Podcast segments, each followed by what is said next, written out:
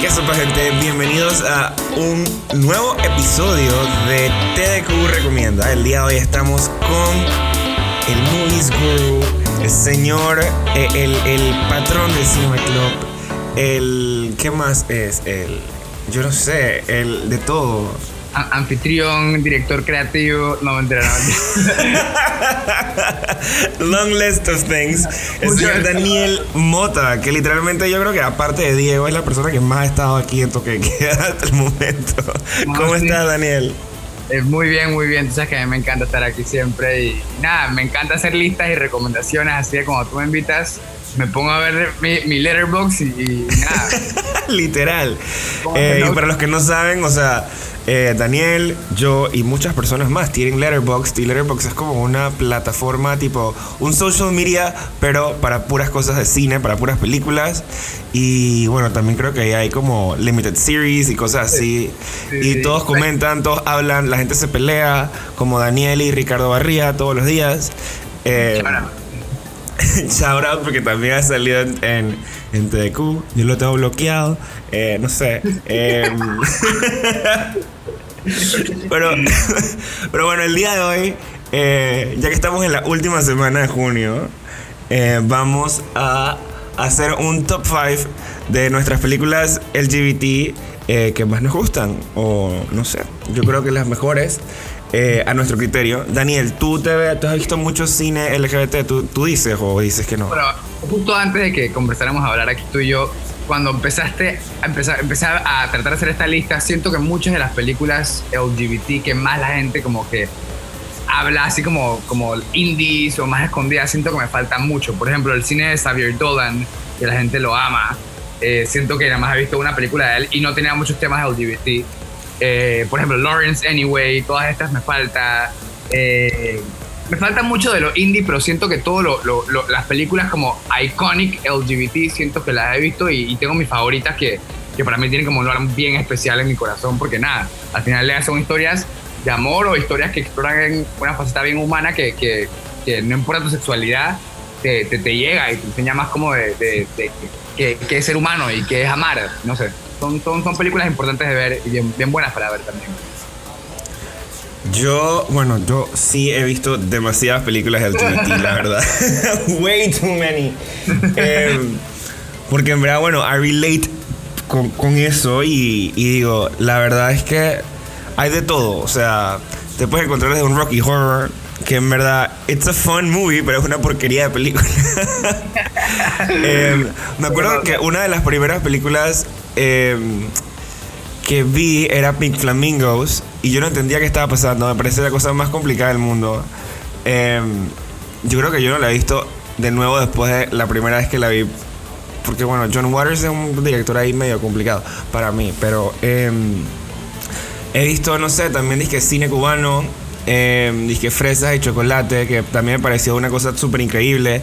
Porque lo cool del cine LGBT es que como todo toda la lucha de los derechos y demás ha cambiado demasiado. No es lo mismo ver una película que de 1960 y pico LGBT a ver una película que ahorita 2021 LGBT. Son completamente distintas. Y ni siquiera siento que si es una película LGBT dije del 2004 ya se nota un montón como la diferencia en qué se atreven a explorar o, Correcto. O la, profundidad de los personajes a, a como estamos ahorita mismo.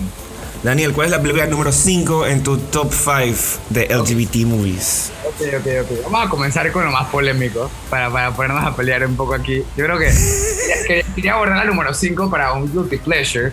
La verdad que la mayoría de las películas que tengo aquí apuntadas son películas ya dramáticas o un poco más serias. Y, y, mi número 5 es una película bien especial para mí. Eh, no, porque, bueno, tú lo acabas de mencionar, es Rocky Horror Picture Show. Eh, que para mí Rocky Horror Picture Show salió, déjame buscar rapidito. Rocky salió en el año 75, es de los 70, y esta película que tú... Generalmente no es una película como a, alto cine, como cine, cine o sea, no, no es de que... Claro, claro. No es de que la historia, más que nada es un musical como silly, como eh, sin, sin, mucho de qué pensar, pero es como... Para mí la primera vez que vi esa película como me habló de la, de la liberación y como de, de, eh, más que nada como de la identidad, pero de una forma que no fuera como, como, como tan dramática o tan seria, como que siento que todo lo que había visto antes de Rocky Horror ha sido cine LGBT que te enseña como la parte un poco más eh, eh, del struggle de, de, la comunidad LGBT o un poco más como la parte un poco más nuanced, un poco más meaningful, pero Rocky Horror te enseña como un poco como ese, ese joy como que nada más encontrarte a ti mismo y, ser tú nada más, como que para mí Frankenfurter y eh, es un, personaje icónico para, para, el mundo drag y para, y para la comunidad LGBT que, que por, más de que sea de los 70 que tú pensarías que se sentiría anticuado para el día de hoy, el día de hoy la gente lo sigue amando y sigue viendo este musical en el cine a las 12 de la noche en Man, yo no entiendo cómo ellos en el 75 se escaparon con todas las cosas que pasan en esta película. O sea, yo, yo estoy, o sea, yo la vi ahorita y yo dije, man, ¿qué? What? What is going on? O sea, esa película es demasiado foco. Eh, o sea, súper ridícula, pero a la vez sea, si le metes mente en verdad y que estos topics, estos themes, es como que no son normales para películas LGBT de la época, yo supongo. Claro, claro. Y creo que por eso me, de alguna forma como que causó un impacto en mí, porque cuando eh, empecé a ver la película, estaba con la mentalidad de que era una película de los 70, probablemente iba a ser como un musical así como campy, pero nunca pensé que se iba a ir tan allá con, con, toda esa, como con la promiscuidad. Creo que esa es la palabra, me la sí, sí, sí. Eh, eh, y, como con esa, no sé, como con esa exploración sexual. Eh, el personaje de Frankenfurter creo que es pansexual o bisexual y, y se demuestra súper como, como boldly, como que no, no, no, no es nada queda sutil en esa película, en eso todo, o sea, no, no es gráfico ni nada, no es pornografía, pero, pero te enseñan las escenas como, no sé, es, bien como, me, me, parece que es bien icónica en lo, en lo radical que fue en mostrar estos temas para la época en la que estaba. Yo, de número 5, tengo una película eh, latinoamericana. Creo que es latinoamericana, según lo que me acuerdo. Se llama Viva. Esta película, eh, me acuerdo que la usaron para estrenar un festival internacional de cine aquí en Panamá. Y la película me impresionó muchísimo. Estoy aquí tratando de buscar al director. Se llama Paddy Bretnack. Y básicamente es como una película de una persona, de este hombre que es drag en las noches, en los nightclubs y demás. Y entonces como que el man hacía drag, pero en súper secreto, o sea, en, nightclubs, no sé qué. Entonces, obviamente, cuando tú estás en drag, como que tú le empiezas a tirar al público y te le empiezas a tirar encima y es como que súper sexual, no sé qué. Em, ah, bueno, no quiero spoiler la película, pero la cosa es que, bueno, Em, el man obviamente en su background es, una persona que está toda disque, ¿sabes? Latino family, super homofobia al mil, tú no puedes hacer esto, cuando te vas a casar, no sé qué demás. Y aparte de la película es súper cool porque le mete muchísima música latinoamericana, disque así del tiempo de antes. Entonces es como que me pareció demasiado interesante porque es una película sobre una drag queen en proceso de convertirse eh, in a drag queen y también es como un proceso de aceptación de esta persona en verdad, oye, me gustan los hombres y me gusta vestirme de mujer y demás. Y aparte es como que todo como una oda a, la música latinoamericana y obviamente a las divas de, de, la música latinoamericana. Y no sé, la verdad es que la película a mí me pareció 100% increíble. Eh, no sé dónde la pueden ver. Yo la vi en Netflix y aparentemente ya no está en Netflix. Eh, la, estoy viendo en IMDb y me muero de la intriga. Mato por verla. en verdad es muy, muy buena. O sea, yo me acuerdo que yo acabé esa película y yo terminé entre llorando y riendo, o sea, porque no sabía ni qué hacer. Pero es muy, muy fuerte. O sea, la película. Y la dirección en verdad está increíble y me gustó mucho la dirección y me gustó mucho eh, el, el color grading de la película. Porque solamente cuando es drag trata de meterle y que todos los colores para que todo se vea bonito y el maquillaje y demás. Y en esta película, no, en esta película como que se enfoca mucho en ciertos colores, eh, combinaciones como de azul con amarillo y demás. Entonces como que, ah, mira, azul amarillo y estoy dije, azul amarillo. nadie, nos está, nadie, nos está, viendo, pero ajá, tengo un fondo medio azul y tengo un, un suéter amarillo. Bien aesthetic, bien aesthetic. Daniel, tu película número 4 en tu lista. Ok, mi película número 4, quería darle un mini shout out al Cinema Club. Eh, eh, bueno, para los que no sabían, lo hemos hablado aquí antes en las otras sesiones que he estado aquí, pero yo tengo este, este club con un grupo de amigos que lo pueden seguir en Instagram, se llama el.cinema club. y básicamente todos los miércoles nos reunimos eh, para discutir una película diferente. La gente ve la película por su, por su lado, la decidimos juntos y el miércoles nos reunimos a las 6 para discutir los temas de la película, la dirección, cinematografía, etc. Y la película que discutimos la semana pasada, eh, o bueno, cuando estén escuchando este podcast, a lo mejor hace dos semanas, eh, pero fue, estábamos casualmente explorando cine LGBT y eh, hablamos de una película de Pedro Almodóvar que casualmente es bien icónico en el cine LGBT para España, pero siento que me faltan muchas películas para ver también de él. Pero la que vimos fue La mala educación con Gael García Bernal, que me pareció un peliculón, o sea, me pareció increíble porque también es eh, eh, no es como la clásica eh, coming of age película LGBT que te enseña como a este personaje pasando por esta fase de encontrarse al mismo, sino que los personajes ya están más o menos realizados en la película. Y, nada, para mí es bien cool porque tiene muchos elementos como de cine de Hitchcock, tiene como de thriller, que tiene demasiados twists. No quiero como dar ningún detalle porque la película creo que es hasta mejor ir un poquito como blindly. Pero actuación de García Bernal, hablando con acento español, que es eh, As Hot as You're Ever Gonna See García Bernal. y, también, ah, es como muy, muy buena, buena dirección. Los colores de Pedro Almodóvar siempre son increíbles de su, de su producción de, de, diseño de producción, de su vestuario, de los maquillajes.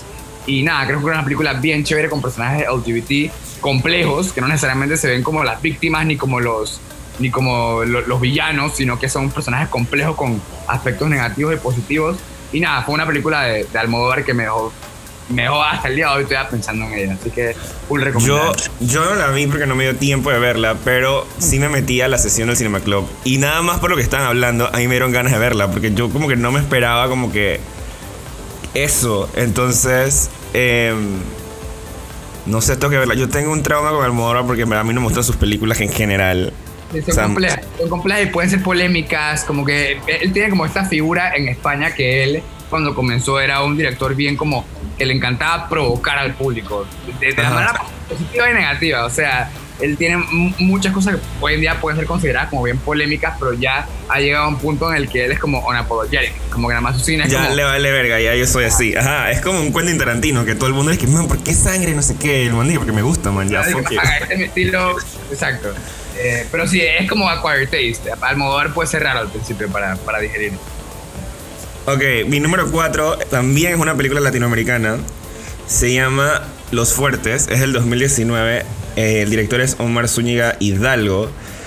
Esta película la vi el año pasado eh, porque la tenían gratis por alguna razón.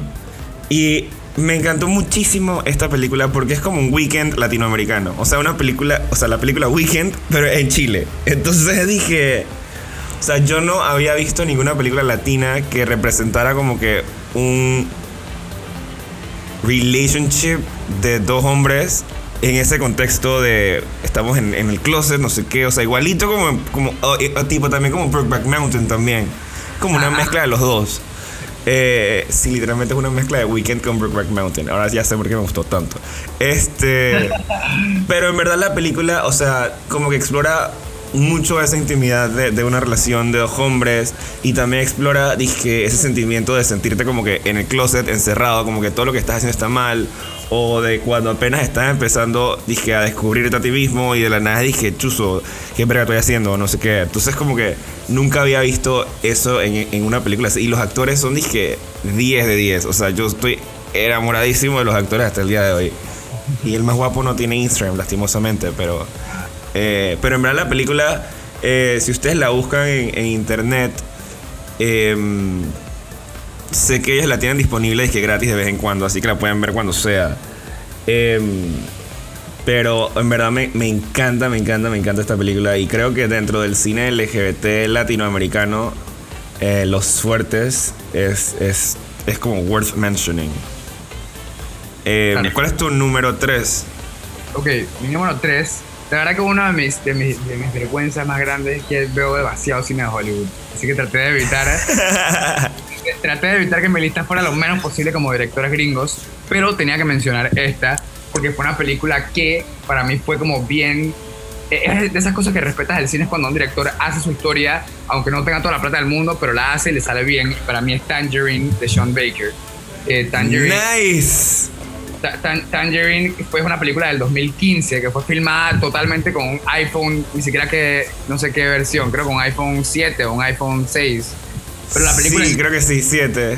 la película entera, el tipo se bajó un app disque de, de iPhone que cuesta no sé ni cuánta plata, disque 19.99 y le puso se compró pa- para esos filtros de iPhone que tú compras y con eso filmó toda la película y tú la ves y claro, no parece una película obviamente hecha con estas cámaras de Panavision, pero el, el- la forma y el formato en la que la filmó funciona demasiado para la historia, porque es la historia como de estas dos prostitutas eh, eh, no, transexuales eh, en, en, en Los Ángeles en Navidad, como que nada más buscando trabajo y tratando de sobrevivir el día. Es como esas películas que son como un pedazo de la vida en un personaje. Son como básicamente como 24 horas o un par de horas en la vida de estas dos eh, eh, trabajadoras sexuales, mientras eh, una está buscando como a su examante. eh, que, eh, que creo que le debe plata o, o- o estaba quemándola. La verdad que no me acuerdo el detalle en este momento, pero es una película en la que los personajes están súper bien desarrollados. Sí. Eh, cre- nada, creo que me, me sorprendió un montón la estética de la película y también yo tengo como un soft spot por películas que pasan en Los Ángeles, porque estudié ahí por cuatro años y como que nada, me, me encanta mi ciudad.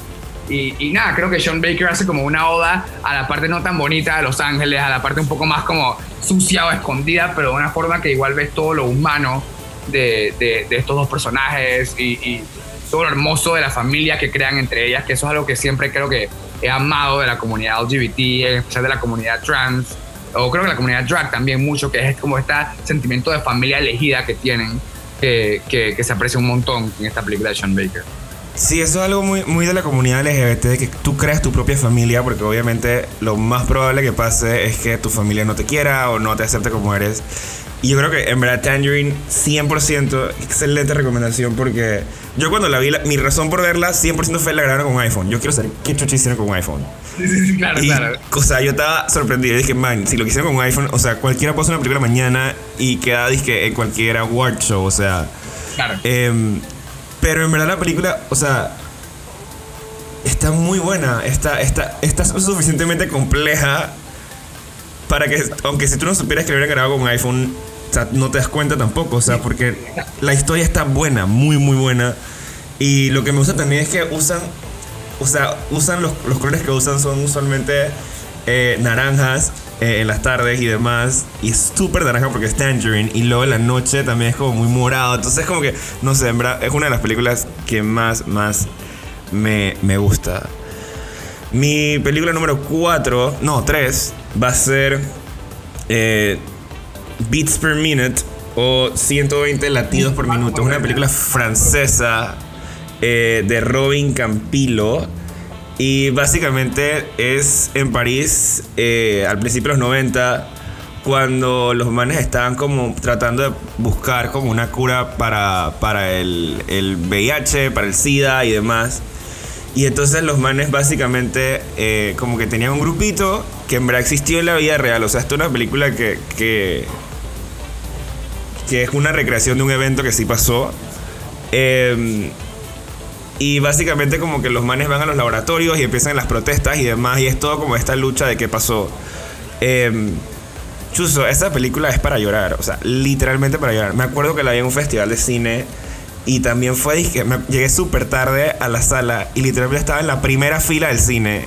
O sea, con la pantalla, dije, así el cuello Ah, hasta arriba. película. Literal.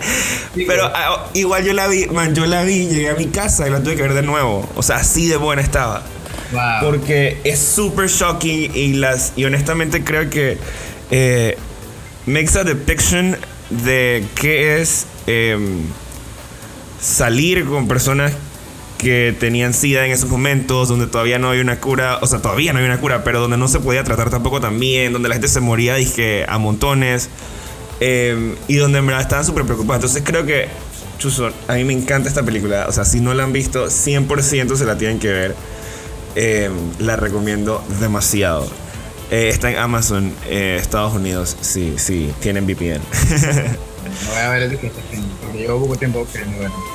Ok, número 2, Daniel. Ok, Número dos es una película que sé que tiene como un fandom bien grande y es una película que seguro mucho, mucha gente ha visto, pero igual me parece una película flawless, como que perfecta, hecha en todos los sentidos, la dirección, actuación, guion, eh, cinematografía, y es Portrait of a Lady on Fire, eh, de Céline Sciamma, me estoy pronunciando el nombre mal, eh, pero es francesa, es el 2019, y es una película que la primera vez que la vi creo que no la aprecié lo suficiente, porque creo que la vi pirateada y todo, porque yo soy de esa gente que para los, para los Oscars o para los award shows me gusta ver todas las películas antes de, de los Oscars, así que busco formas clandestinas de verlas, pero nada más para poder decir que vi todo, y cuando la vi creo que no la aprecié lo suficiente, pero la vimos en el Cinema Club, eh, creo que el año pasado. Y, ah, con razón. Yo dije, man, ¿por qué todo el mundo la vio y le dio rate en, en Letterboxd? Yo no la he visto. Viéndola y conversándola me di cuenta de lo mágica que es esa película. O sea, de verdad que es.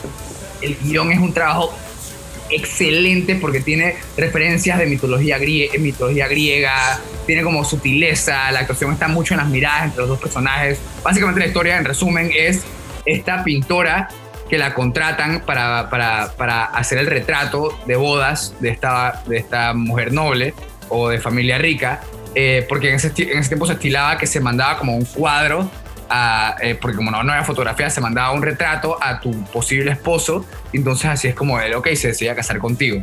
Entonces esta tipa que se negaba a casarse, entonces no se dejaba pintar un cuadro porque no quería casarse, y entonces contratan a esta tipa, a esta pintora para que, para que venga a una isla, así que es hermosa toda la cinematografía porque es toda en la playa y el mar, pero viene esta pintora a básicamente a pintar, hacer el retrato de esta mujer, pero sin que se dé cuenta. Así que es como que se básicamente actúa como si fuera esta compañera que la va a acompañar o esta maid nueva, esta empleada, pero a escondidas como que trata de estudiarla mucho para pintarla. Y bueno, eso es todo lo que quiero decir porque la película tiene mucho más eh, eh, muchos, muchos giros y, mucho trabajo de personaje, pero es excelente, es excelente. Es una película que cuando la ves se te queda por semanas en la mente y, nada. Yo nunca la he visto. O sea, me, me, sorprende que nunca la he visto y aparte me sorprende que, o sea, los reviews de la gente que sigue en Letterboxd todos tienen arriba de cuatro y media estrellas es que de verdad, de verdad que es universal. Hasta Annie Goldoni le dio cuatro estrellas. Ella siempre le da una estrella a todo.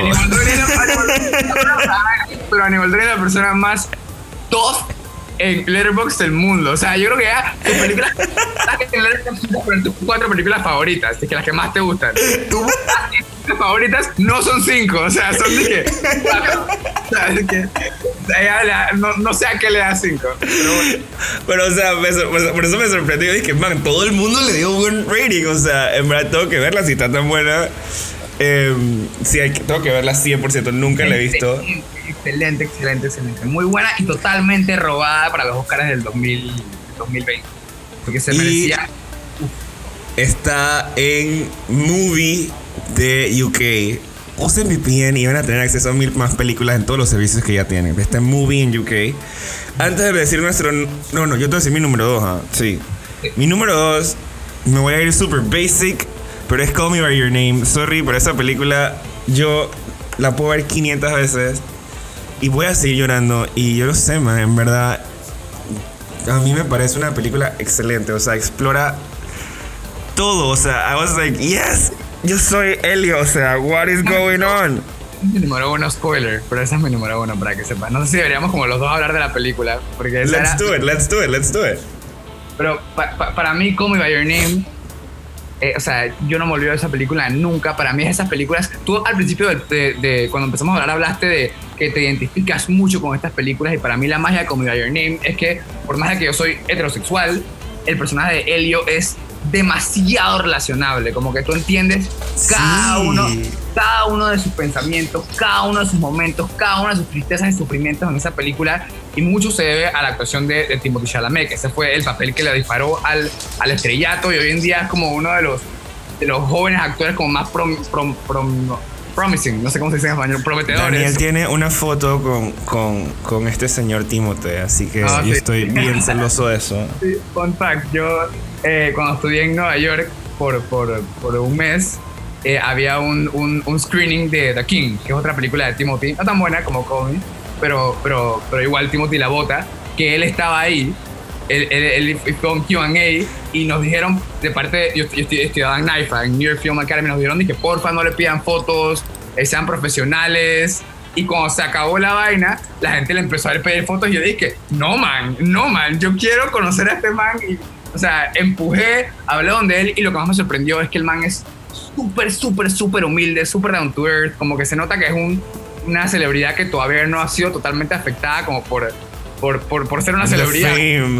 Como que me acuerdo que le, dije que soy súper, obviamente en inglés, soy súper fan tuyo eh, de Call Me By Your Name, y como que me dijo que notó mi, mi, acento y me dijo, wow, ¿de dónde eres? Le dije que de Panamá y el man como que me dijo, dije, wow, mato por conocer Panamá. Y tú dije, llega. Yo dije, llega, I'll host you, como que... Pero fue amazing, fue amazing conocerlo y esa película es increíble. Yo me leí el libro también, el libro eh, de Andrea Simán, se llama el autor.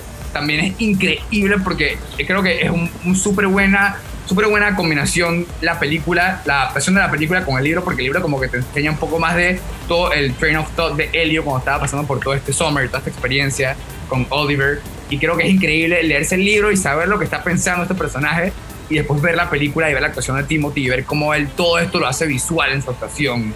Todo esto lo hace, o sea, todo esto, eh, eh, esta montaña rusa de emociones la representa toda a través de gestos y de su actuación y es una película que para mí es demasiado, demasiado, demasiado especial. Annie Goldoni le dio tres estrellas y medio a Call Me By Your Name. This is what I say. This is what I say. Annie Goldoni for you. eh, no, man, en verdad esta película, o sea, esta película fue la que me hizo descubrir a Luca Guadagnino como director. Y obviamente yo la vi por, el tema LGBT primero, pero realmente me impresionó demasiado cómo Luca Guadagnino eh, explora con la cámara todos los personajes, toda la historia. O sea, yo siento que él tiene una manera de contar las historias donde no solo estás metido en el personaje que está pasando, sino que también Italia es otro personaje más. Sí. O sea, son, es como que es, me parece tan raro que, o sea, tan extraño como el lugar donde se desarrolla todas las películas de él también es demasiado importante para la historia. Eh, y esto lo hace también. Hay otra película que me gusta del buco que se llama A Bigger Splash. Que sale, sale Tilda Swinson. Eh, man, es, es, de, yo no sé cómo él hace. O sea, puede ser cualquier tema, pero el man lo hace perfecto. Em, y digo, obviamente las actuaciones de, de Timothy y, y, de Army Hammer eh, también son súper increíbles. O sea, yo literalmente, si yo no. O sea 100% me creo que son gays, los dos, en la vida real. Dije 100%. y me, encantaba, digo, bueno, Armie Hammer se ha vuelto un tema totalmente diferente, polémico, pero me encantaba cuando la película estaba saliendo, que ellos tenían como, en todo su press tour o lo que sea, tenían como esta amistad tan genuina. O, bueno, por, a lo mejor, a lo mejor, con todo lo que sabemos hoy en día no era genuina y Armie Hammer era un depravado y Timothy la votó con su actuación de que se va bien con él pero se, tenían como esta amistad tan genuina, nunca fue creepy, como que siempre era como esta, eh, eh, eh, esta, esta relación como de que Timothy looked up a Army de alguna forma y, nada, como que me parece que es una buena historia y buenos actores. Antes de decir mi number one, yo quiero darle un shout out a unas películas aquí. Primero, dos de Xavier Dolan, que son Mommy y Lawrence Anyways. Lawrence Anyways es mi top, top, top, top, top, top, top de Xavier. Y Mommy, no sé, ma, Mommy siempre pega y como que te da ganas de, I don't know, full woman fácil. Si no LGBT, tú dirías Mommy. Eh, es que es considerado LGBT porque aparentemente, esto yo lo leí, no me acuerdo si un artículo que alguien lo hablé en una conversación, pero aparentemente si toda la gente LGBT se siente demasiado, especial, especialmente que gay men o, bi men se sienten demasiado identificados con mommy. Y si todo, o sea, como que por alguna razón como que les pega buco, me imagino que todos los LGBT men tienen mommy issues, yo no sé, man. no, pero es que el cine saber todo, no importa qué tema explore, como que él es un ícono ya para el cine LGBT, me parece, porque es como esta gente que, digo, es jovencísimo, comenzando por ahí, tiene como 20 y pico años, y es como un prodigio porque desde los, desde los 21 años ha estado dirigiendo películas que han sido hits. Pero, pero él creo que es, no sé cuál es su sexualidad exactamente, pero creo que es, gay o bisexual. Y es bien es, es gay, es gay, es gay, Porque me voy a casar con él en algún momento. y es súper como open about it y, y, y, súper como que eh, eh, outspoken de, de, de LGBT rights. Y, y, como en sus películas, muchas exploran temas LGBT, pero por más que no lo exploren, como que se nota como esa sensibilidad que él tiene a, a, a, a todo este tipo de temas, pues, y a, y a toda esta comunidad. Mi película número uno, obviamente, es Weekend, de Andrew Hay. En verdad, man, esta película, yo lo estaba contando a Daniel antes de empezar, que literalmente la vi la, hace, un, hace un par de, hace como dos meses, y yo no paré de llorar toda la película. O sea, es la película más real, o sea, literalmente real de lo que tú puedes vivir con una relación, dije, tan corta como hombre. O sea, literalmente creo que eso en Compass Gay Life dije. Eh, eh, eh, en cuánto 96 minutos. O sea, la película ni siquiera es tan larga tampoco. Entonces es como que. Man, yo me creo Weekend cada vez que la veo. O sea, yo. Y, y siento que, man.